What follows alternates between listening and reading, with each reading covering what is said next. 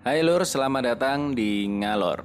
Ngalebu Horor Ngalor adalah konten yang mereview kembali film-film horor, thriller atau misteri lawas. Dan kalian juga bisa request film apa yang mau direview selanjutnya.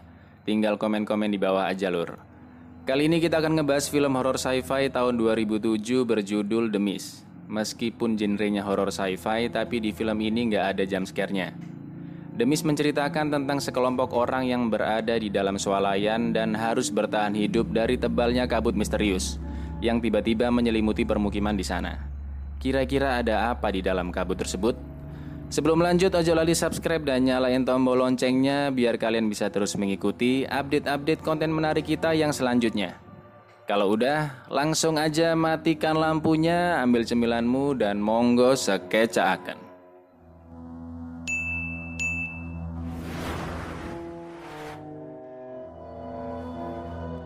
Film dimulai dengan memperlihatkan seorang seniman bernama David yang sedang melukis. Jadi lukisannya ini biasanya dibeli sama orang-orang Hollywood buat dijadiin poster film lur. Ketika dia melukis ada sambaran cahaya terus-menerus dari luar jendelanya. Bukan lighting studio melainkan kilat dari amukan badai yang sangat besar. Lalu tiba-tiba listrik mati dan mereka sekeluarga melihat begitu besarnya amukan badai di luar sana. Saking kencangnya badai sampai-sampai sebuah pohon besar roboh dan merusak ruang lukisnya David. Lalu keesokan paginya, anak mereka yang bernama Billy melihat rumah kapal dari tetangganya yang bernama Narton juga rusak tertimpa pohon. Di sana mereka juga melihat dari kejauhan ada kabut tebal dari arah pegunungan seberang danau. Lalu David memutuskan untuk berbicara dengan Narton terkait kerusakan yang terjadi. Istrinya yang bernama Steph bilang ke David, gak usah dulu lah ngobrol-ngobrol sama si Narton. Jadi sepertinya emang ada masalah sebelumnya antara David dan Narton ini lur. Nanti ada penjelasannya. Tapi David tetap memutuskan ngobrol dengan Narton tentang asuransi dari kerusakan yang mereka alami. Biar hubungan mereka semakin baik juga kan? Dan akhirnya mereka memutuskan untuk pergi bersama-sama ke swalayan di perkotaan untuk membeli peralatan-peralatan renovasi dan juga stok bahan makanan. Pergilah mereka bertiga ini lur, David, Narton, dan Billy anaknya David. Steph istrinya David tetap tinggal di rumah ya. Dalam perjalanan ke swalayan, mereka melihat ada rombongan PLN dan juga pasukan militer yang terlihat terburu-buru. Karena emang listrik mati total dari semalam dan semua jaringan komunikasi juga terputus kecuali radio. Tapi kenapa harus ada pasukan militer juga? Kan ini mati listrik biasa. Mana buru-buru lagi mereka? Lalu David dan Norton membicarakan tentang pasukan militer yang barusan lewat. Ternyata pangkalan mereka berada di gunung seberang danau yang mengeluarkan kabut tadi dan mereka sedang mengerjakan proyek Arrowhead lur. Tapi penduduk sekitar nggak tahu nih apa itu proyek Arrowhead. Ada yang bilang penelitian pertahanan misil dan ada juga yang ngasih rumor konyol tentang penelitian alien dan UFO di sana. Akhirnya sampailah mereka di swalayan. Ternyata listrik di swalayan juga mati karena generator cadangan hanya dibuat untuk pendingin makanan lur. Lalu tiba-tiba ada pasukan militer yang datang dan memberikan arahan ketiga anggota lainnya tentang penundaan keberangkatan. Entah keberangkatan apa. Lalu pasukan militer ini pergi lagi untuk mencari obat-obatan di apotik sebelah swalayan. Tidak lama setelah itu terdengar bunyi wiu wiu wiu wiu.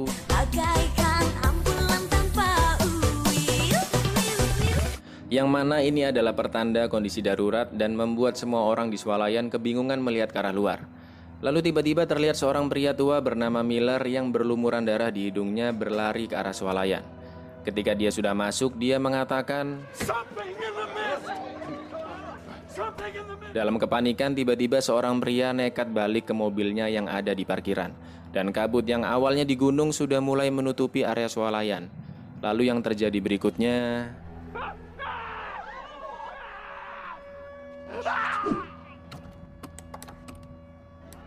dan tiba-tiba toko swalayan bergetar hebat seperti terkena gempa. Ketika getaran berhenti, seorang emak-emak terpaksa harus kembali ke rumahnya untuk memastikan kedua anaknya baik-baik aja. Meskipun emak-emak ini udah dicegah karena belum tahu apa yang sebenarnya ada di dalam kabut, tapi dia tetap memaksa keluar dan mencoba mengajak orang-orang lainnya untuk menemaninya. Ya jelas semuanya nggak ada yang mau ngambil resiko kan lur. Akhirnya emak-emak ini terpaksa keluar dari swalayan sendirian di dalam tebalnya kabut. Setelah keadaan mulai tenang, orang-orang sibuk untuk mengambil kebutuhan yang diperlukan. David dan teman-teman barunya sedang ngobrol santuy sambil makan sate usus dan minum jas jus. Dan di situ ada Mrs. Turman Mrs. Rappler, Sally, dan Amanda. David yang ingin mencarikan selimut untuk anaknya diberitahu Oli untuk mencarinya di area gudang. Sesampainya di dalam gudang, David melihat generator yang berasap. David mematikannya dan lampu di gudang juga ikut mati. David melanjutkan mencari selimut dengan bantuan senter. Eh, bukannya selimut yang ditemukan malah David yang panik lari terbirit-birit keluar dari gudang dan bertemu dengan karyawan-karyawan yang akan mengecek generator. David menceritakan apa yang terjadi namun tidak ada yang mempercayainya. Mereka pun masuk untuk mengecek generator yang berasap dan generator harus dibetulkan dengan cara membersihkan exhaust fan di luar swalayan. Norm ingin keluar untuk memperbaikinya, tapi David berusaha mencegahnya agar tidak terjadi sesuatu yang tidak diinginkan. Oli juga setuju dengan pendapat si David. Tapi Jim, Myron, dan Norm tidak percaya dengan apa yang didengar oleh David dan bilang kalau David terlalu penakut dan juga pengecut. Norm akhirnya nekat untuk keluar lur. Dibukalah pintu gudang sedikit ya kan. Dan yang bisa mereka lihat di luar sana hanyalah kabut yang tebal. Lalu tiba-tiba tentakel besar menarik kaki Norm. Bukan cuma satu tentakel tapi ada banyak tentakel yang merayap masuk ke dalam gudang. Mirisnya yang membantu Norm hanyalah David dan juga Oli. Jim dan Myron yang dari tadi provokator hanya bisa mematung ketakutan dan tidak percaya dengan apa yang mereka lihat. Tentakel bukan sembarang tentakel. Cakap. Malah pantun. Tentakel ini bisa merobek kulit Norm dengan gampangnya. David dan Oli terpaksa melepaskan Norm karena tentakel juga menyerang mereka. Norm pun akhirnya mati. Dan mereka langsung menutup pintu gudang agar tentakel bisa keluar dari sana. Sebelum semua tentakel keluar, David memotong tentakel paling besar dengan kapak sampai putus sebagian dan akhirnya pintu pun tertutup. Emosilah lur si David sama Jim yang dari tadi provokator. Dipukulnya Jim sampai berdarah dan Jim pun akhirnya meminta maaf atas apa yang terjadi. Mereka memutuskan untuk memberitahu orang-orang yang ada di swalayan agar tidak meremehkan kabut mengerikan ini. Mereka memutuskan untuk berbicara dengan Nartan yang ternyata berprofesi sebagai pengacara dan disegani di kota ini agar bisa membantu menyampaikan ke orang-orang lainnya. David berusaha membujuk Norton untuk melihat darah dan tentakel yang sudah terpotong tadi. Tapi Norton tidak percaya dengan omong kosong David dan kawan-kawan. Norton mengira David ingin menyudutkan Norton sama seperti ketika David menang di persidangan karena dituntut oleh Norton. Entah karena kasus apa. Nah, di sini ketahuan ya lur, penyebab nggak akurnya mereka ini karena apa. Oli pun akhirnya memanggil semua orang untuk mendengarkan perkataan David tentang adanya tentakel yang menarik Norm.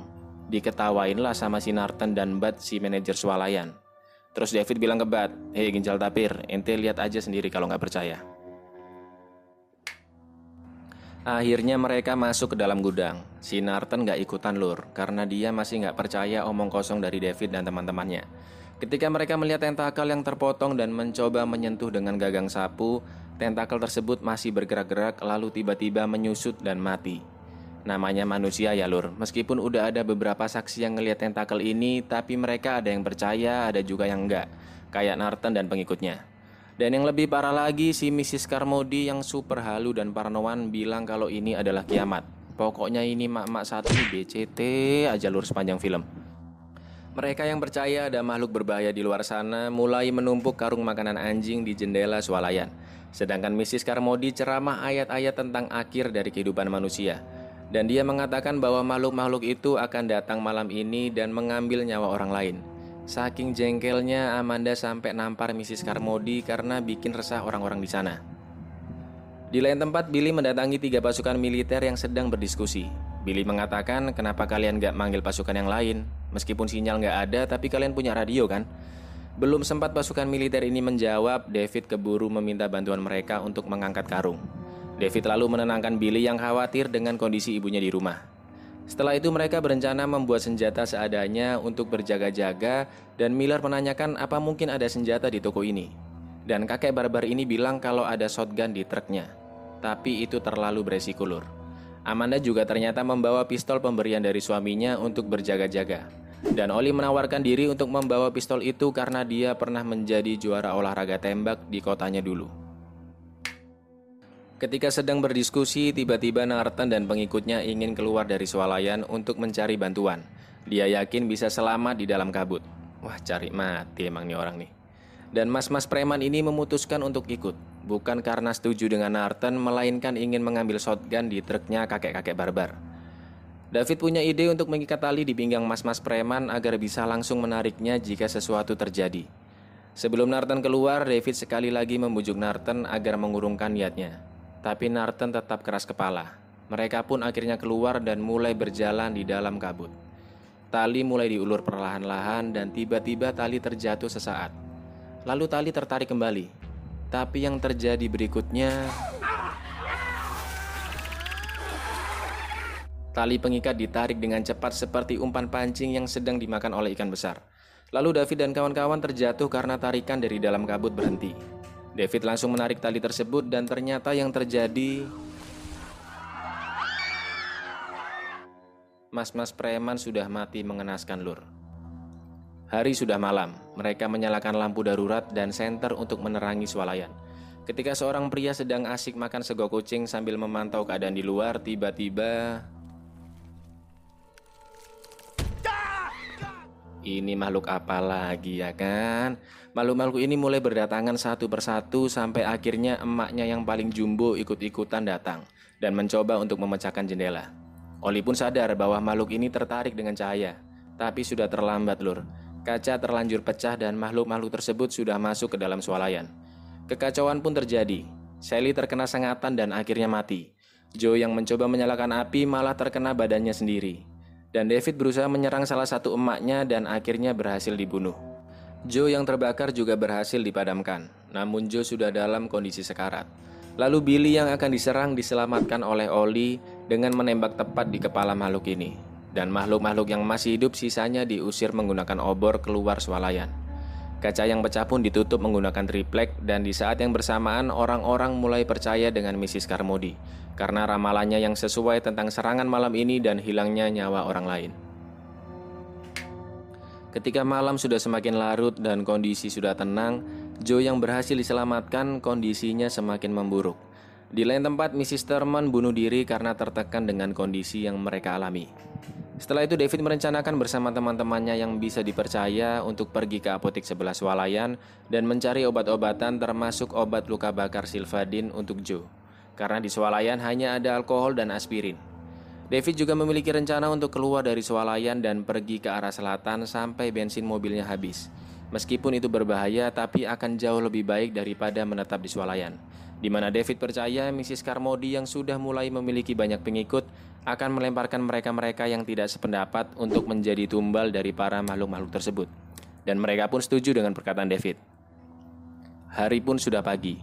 Misi pertama untuk pergi ke apotik akan dilaksanakan. David meyakinkan Billy bahwa dirinya akan baik-baik saja. Meskipun mereka sempat dihalangi oleh Mrs. Carmody dan jemaah-jemaahnya, tapi akhirnya mereka bisa keluar. Di sini makin kelihatan nih nyebelinya si Mrs. Carmody lur. Akhirnya berhasillah mereka ini masuk ke dalam apotik ya kan? Nah kelihatan karakter-karakter yang jadi volunteer dan gak ditonjolin dari awal film pasti umurnya udah gak lama lagi. Mereka pun mulai mengambil obat-obatan yang diperlukan. Silvadin juga berhasil ditemukan. Lalu Miller yang sedang mengawasi kondisi sekitar menyuruh mereka semua agar lebih cepat lagi karena dia mendengar sesuatu yang aneh. Dan ketika mereka melihat ke atas, terlihat banyak sekali jaring-jaring yang sudah membungkus banyak mayat manusia. Mereka yang sedang kebingungan tiba-tiba Ternyata itu adalah pasukan militer yang memberikan arahan ketiga pasukan lainnya di awal film lur. Dengan kondisi tubuh yang membengkak dan banyak benjolan menjijikan di sekujur tubuhnya, dia mengatakan, "Maafkan aku, maafkan aku. Ini salah kami. Ini salah kami." Hmm, kenapa ya? Tiba-tiba ada laba-laba jumbo di atas mereka. Ternyata jaring-jaring ini berasal dari laba-laba tersebut. Jaring-jaring yang ditembakkan ini bisa dengan mudahnya membakar dan membelah kulit manusia. Lalu pasukan militer yang dari tadi sekarat akhirnya terjatuh dan mati. Masalahnya lur, ternyata laba-laba ini beranak di dalam tubuhnya. Dan dari situlah muncul banyak sekali anak laba-laba. Mereka pun berusaha kabur sambil menyerang laba-laba dan di sini ada dua orang yang menjadi korban. Mereka yang tersisa berhasil kabur dari apotik dan kembali ke swalayan. David yang terbangun dari tidurnya berjam-jam menyadari bahwa kondisi di swalayan semakin memburuk. Mrs. Carmody berhasil mempengaruhi banyak orang dan menjadikan mereka pengikutnya. David dan kawan-kawan pun ingin segera pergi dari sana, dan mereka berpikiran lebih baik mati karena mencoba daripada harus menunggu di dalam swalayan bersama Mrs. Carmody dan para pengikutnya. David yang penasaran dengan perkataan pasukan militer di apotik mencoba mencari tahu dengan menanyakannya ke salah satu anggota militer bernama Jesup yang ikut dengan mereka ke apotik. Eh, tapi kok dia cuma sendirian ya? Bukannya mereka bertiga? Jesup mengatakan dia tidak tahu di mana teman-temannya berada semenjak kembali dari apotik. Mereka tidak ada di dalam swalayan dan satu-satunya tempat yang belum dicari adalah gudang. Dan ketika mereka sampai di gudang ternyata dua anggota militer lainnya sudah gantung diri. Jim yang sekarang beralih menjadi pengikut dari Mrs. Carmody menarik Jesup ke arah kerumunan dan menyalahkan Jesup atas kejadian yang mereka alami sekarang. Jim mengatakan Jesup membawa kita dalam penghukuman Tuhan. Si Jim ini udah sama gilanya kayak Mrs. Carmody lur. Mrs. Carmody pun memaksa Jesup mengatakan apa yang sebenarnya terjadi. Jesup sebenarnya juga nggak tahu detail karena dia hanya menjaga pos di pangkalan. Yang dia tahu hanyalah Project Arrowhead ini bertujuan untuk membuka lubang dimensi ke dunia lain karena ulah dari ilmuwan. Dan karena suatu kecelakaan, para makhluk itu bisa masuk ke bumi. Jesup mengatakan bahwa ini bukan salahnya sambil memohon-mohon. Tapi ya seperti yang udah bisa kalian tebak, Mrs. Carmody dengan ocehannya yang luar biasa wow tetap menyalahkan Jesup dan pengikut-pengikutnya di sini amin-amin aja lah pokoknya. Karena para pengikutnya yang udah semakin gila, Jesup sampai ditusuk perutnya berkali-kali dan digotong keluar oleh pengikut Mrs. Carmody untuk dilemparkan ke makhluk-makhluk di dalam kabut. David dan teman-temannya tidak bisa menolong apa-apa karena dihalangi oleh para pengikut Mrs. Carmody. Mrs. Carmody gila dan para pengikutnya ini teriak-teriak, penebusan, penebusan. Apaan sih Ans? Ah, sabar, sabar. Akhirnya dilemparlah Jesup keluar swalayan. Meskipun Jesup sudah memohon-mohon meraung-raung untuk dibukakan pintu, namun mereka tidak menggubrisnya. Dan yang terjadi berikutnya...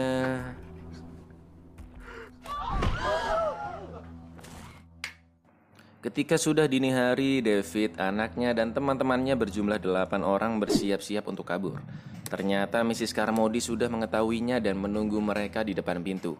Mrs. Carmody mengatakan kalian melawan kehendak Tuhan. Tidakkah kalian lihat aku adalah utusannya? Dengan ocehan-ocehannya, semua orang yang menjadi pengikutnya berdiri dan mengerumuni David dan kawan-kawan. Lalu si Mrs. Carmody bilang, kita ingin anak laki-laki itu. Langsunglah mulai nyerang mereka ke arah Billy. Ketika suasana semakin kacau dan Mrs. Carmody masih bacot terus, tiba-tiba... Mrs. Carmody ditembak oleh Oli di perut dan kepalanya. Mampus lu di Garmodi. Mereka pun berhasil keluar, tapi karena kabut sangat tebal lur, rombongan mereka terpisah menjadi dua. Oli yang sudah sampai duluan di mobil dan membukakan pintu tewas dicapit oleh makhluk raksasa dan pistol yang dia bawa terjatuh tepat di atas kap mobil. Tiga orang yang terpisah dari David juga tidak bernasib baik. Meskipun David sudah membunyikan klakson untuk memberitahu keberadaan mobilnya, tapi mereka sudah kehilangan arah. Dua orang tewas dan Bat si manajer memutuskan kembali ke dalam swalayan. Jadi hanya lima orang di dalam mobil lur. David, Billy, Amanda, Rappler, dan juga Miller. David mengambil pistol oli untuk jaga-jaga dan karena tiga orang lainnya tidak kunjung datang, mereka akhirnya memutuskan pergi dan meninggalkan swalayan. Dan terlihat para pengikut Mrs. Carmody hanya dia mematung melihat kepergian mereka. Tujuan pertama mereka adalah rumah David, namun istrinya Steph ternyata sudah tewas dan terbungkus jaring laba-laba. David sangat terpukul melihatnya. Tapi dia harus melanjutkan perjalanannya dan mereka sangat yakin bisa keluar dari kabut mengerikan ini dan menemukan bantuan yang lain. Sepanjang perjalanan mereka melihat kendaraan berserakan di mana-mana dan yang kemudian membuat kepercayaan mereka luntur seketika karena mereka melihat makhluk yang sangat besar menjulang melintas di depan mobil. Ekspresi kecemasan sangat terlihat di wajah mereka, Lur. Perjalanan jauh pun sudah ditempuh, sampai akhirnya mereka kehabisan bahan bakar dan kabut ternyata masih menyelimuti mereka. David pun melihat ke arah pistol yang dia bawa dan melihat ke masing-masing orang yang ada di dalam mobil.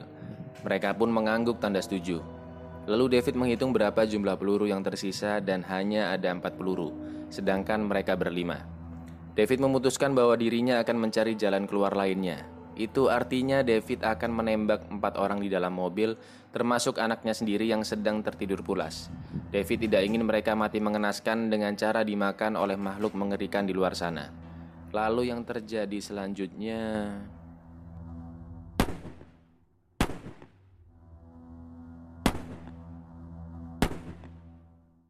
David putus asa, menangis dan meraung sekencang-kencangnya. Bayangin aja lur, dia harus terpaksa membunuh empat orang termasuk anaknya sendiri. David berusaha menembakkan pistol ke arah mulutnya tapi apa daya peluru sudah habis. Akhirnya David memutuskan keluar dari mobil dan mencoba menyerahkan dirinya ke monster-monster di dalam kabut. David berteriak memanggil monster-monster di luar sana agar datang dan segera membunuh dirinya. Tapi yang dia lihat bukanlah monster yang besar dan tinggi menjulang, melainkan pasukan militer beserta tank dan persenjataan lengkap. Dan ada juga ibu-ibu di awal film yang ternyata berhasil selamat, lengkap dengan kedua anaknya. Pasukan-pasukan militer ini mulai membunuh para monster dengan senjatanya. David pun shock, bingung dan pastinya sangat merasa bersalah telah membunuh teman-teman bahkan anaknya sendiri sesaat sebelum pasukan militer datang. Hanya karena David tidak tahu bagaimana nasib mereka selanjutnya. Jadi kalian bisa bayangin kan Lur, gimana campur aduknya emosi David di situasi seperti ini. David yang terkulai lemas, meraung-raung layaknya orang yang sudah hilang akal.